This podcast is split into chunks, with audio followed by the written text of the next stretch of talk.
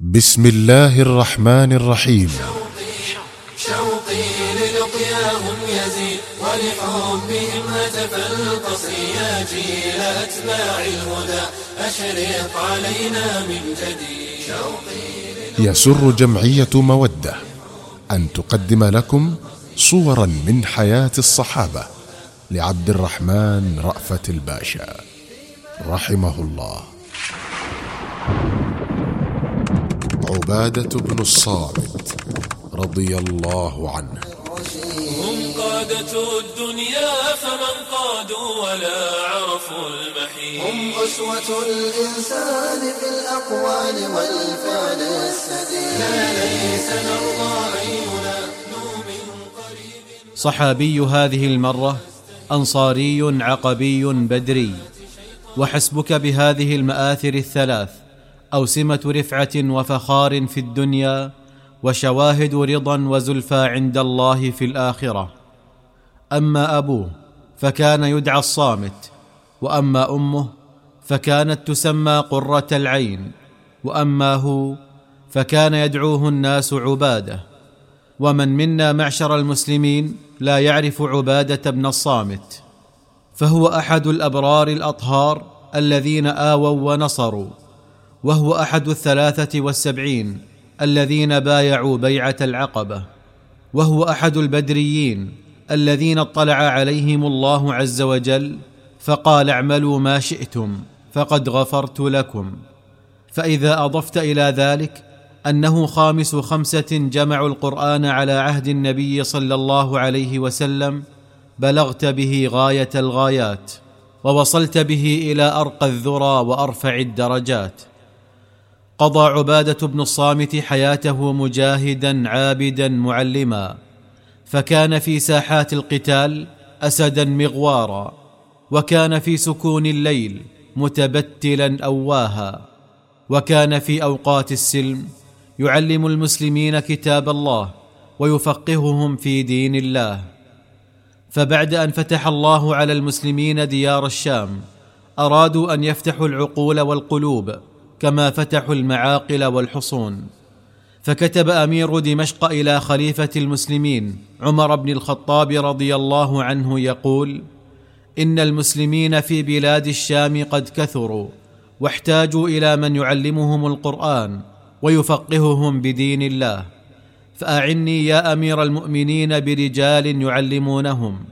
فدعا عمر رضوان الله عليه النفر الخمسة الذين جمعوا القرآن على عهد رسول الله صلى الله عليه وسلم وهم عبادة بن الصامت ومعاذ بن جبل وأبي بن كعب وأبو أيوب الأنصاري وأبو الدرداء رضي الله عنهم أجمعين وجزاهم عن أمة محمد صلى الله عليه وسلم أكرم الجزاء.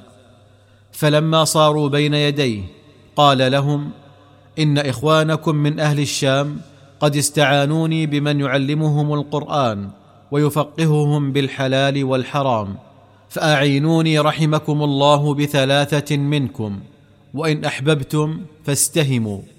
فقالوا ما كنا لنستهم يا أمير المؤمنين فأبو أيوب الأنصاري شيخ كبير وأبي بن كعب رجل مريض وبقينا نحن الثلاثة.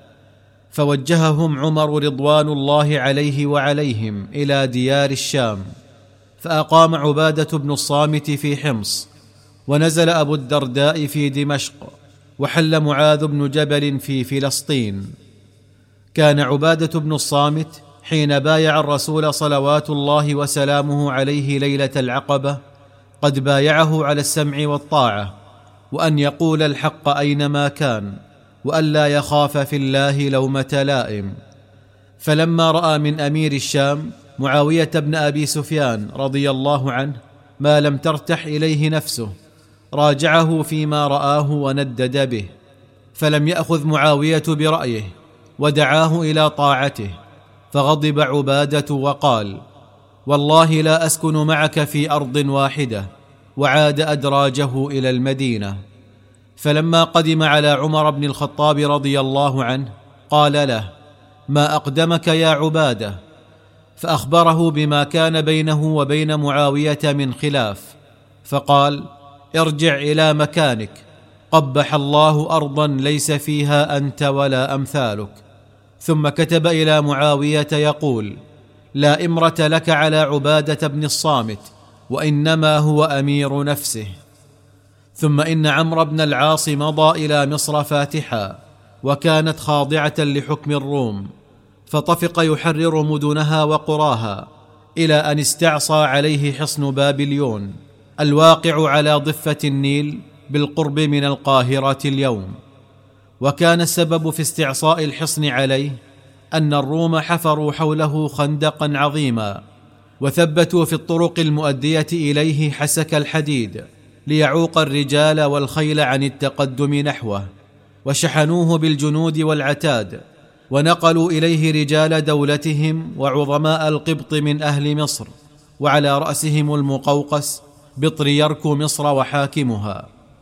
حاصر عمرو بن العاص الحصن املا في أن يضيق حماته ذرعا بالحصار فيستسلموا له غير أن النيل ما لبث ان فاض فنسف الروم السدود وقطعوا الجسور فأحاط الماء بالمسلمين من كل جانب وكادوا يهلكون غرقا.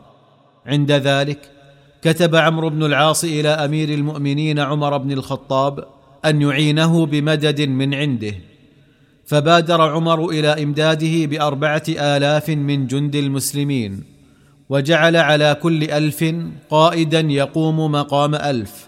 هم عبادة بن الصامت والزبير بن العوام والمقداد بن الأسود ومسلمة بن مخلد. علم المقوقس بالمدد الذي وصل إلى جيش المسلمين فأرسل إلى عمرو بن العاص وفدا من خيرة رجاله ليفاوضوه وأوصاهم بأن يقفوا له على أحوال المسلمين وأن ينقلوا له صورة دقيقة واضحة عن حياتهم كما لو كان يراها هو بنفسه.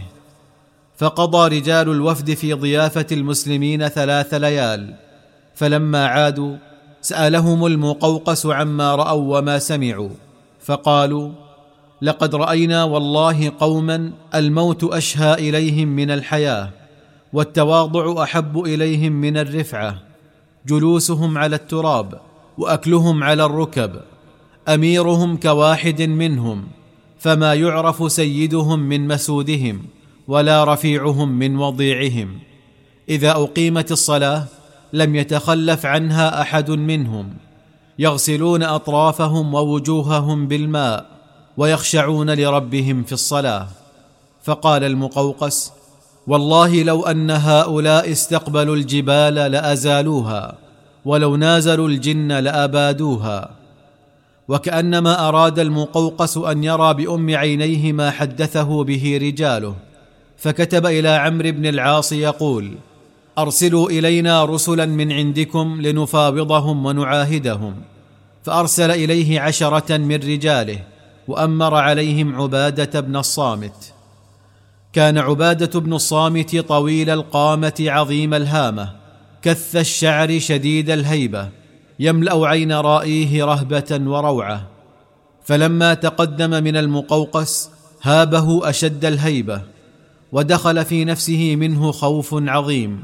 فقال لرجال الوفد نحوا عني هذا الرجل وقدموا غيره ليكلمني. فقالوا هذا أميرنا وقد عهد إلينا عمرو بن العاص بالا نتقدم عليه وألا نخالف له أمرا. فقال المقوقس لعبادة تقدم إلي أيها الرجل وكلمني برفق فإني أهاب منظرك. فقال له عبادة أراك خفتني فكيف لو رأيت أصحابي؟ وفيهم ألف رجل كلهم أشد مني قوة وهولا. فقال له المقوقس ما الذي أخرجكم من دياركم؟ وما الذي تريدونه منا؟ فقال عبادة بن الصامت إنا والله ما خرجنا إلا ابتغاء مرضات الله عز وجل. وقد عهد إلينا نبينا صلى الله عليه وسلم الا تكون بغية أحدنا من الدنيا إلا ما يسد جوعته ويستر عورته لأن نعيم الدنيا ليس بنعيم وإنما النعيم نعيم الآخرة. فقال له المقوقس لقد سمعت مقالتك ولعمري ما بلغتم الذي بلغتموه إلا بما ذكرت. وما انتصرتم على الذين انتصرتم عليهم إلا لحبهم الدنيا وكرهكم لها. غير أن الروم قد جمعوا لكم ما لا يحصى عدده وإنا لنعلم أنكم لن تقووا عليهم لقلتكم وضيق ذات يدكم. ونحن تطيب أنفسنا بأن نعطي لكل رجل منكم دينارين ولأميركم مائه دينار ولخليفتكم ألف دينار وتنصرفوا عنا قبل أن يصيبكم ما لا طاقة لكم به.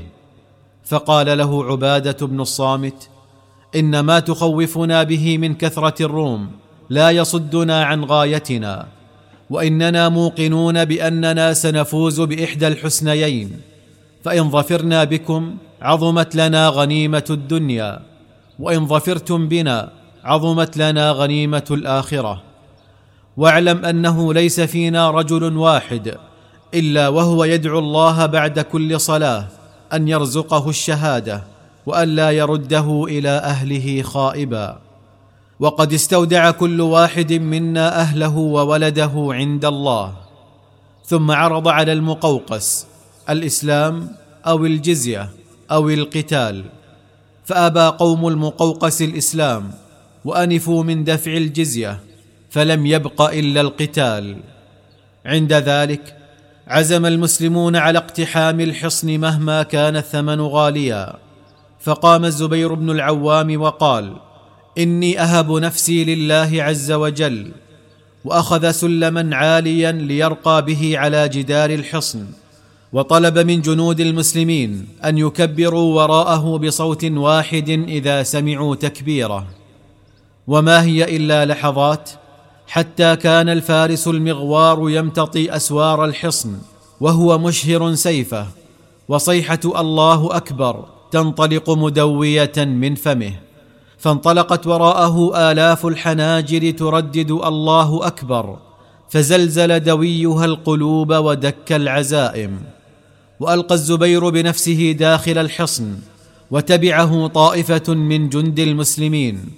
فاعملوا السيوف في رقاب الروم الذين أذهلتهم المفاجأة وفتحوا باب الحصن في وجوه المسلمين. فتدفق عليه صحابة رسول الله صلى الله عليه وسلم وعلى رأسهم عبادة بن الصامت. ودارت بين الفريقين رحى معركة ضروس كتب الله فيها لجنده النصر وضمت إلى دولة القرآن لؤلؤة الدنيا مصر. قبح الله ارضا ليس فيها عبادة بن الصامت وأمثاله. عمر بن الخطاب. بمحمد وبصحبه قد أسس الصرح المشيد. يا شعر أسعفني أفض في مدحهم هل من مزيد. سلة الإيمان والتقوى أولو الأمر.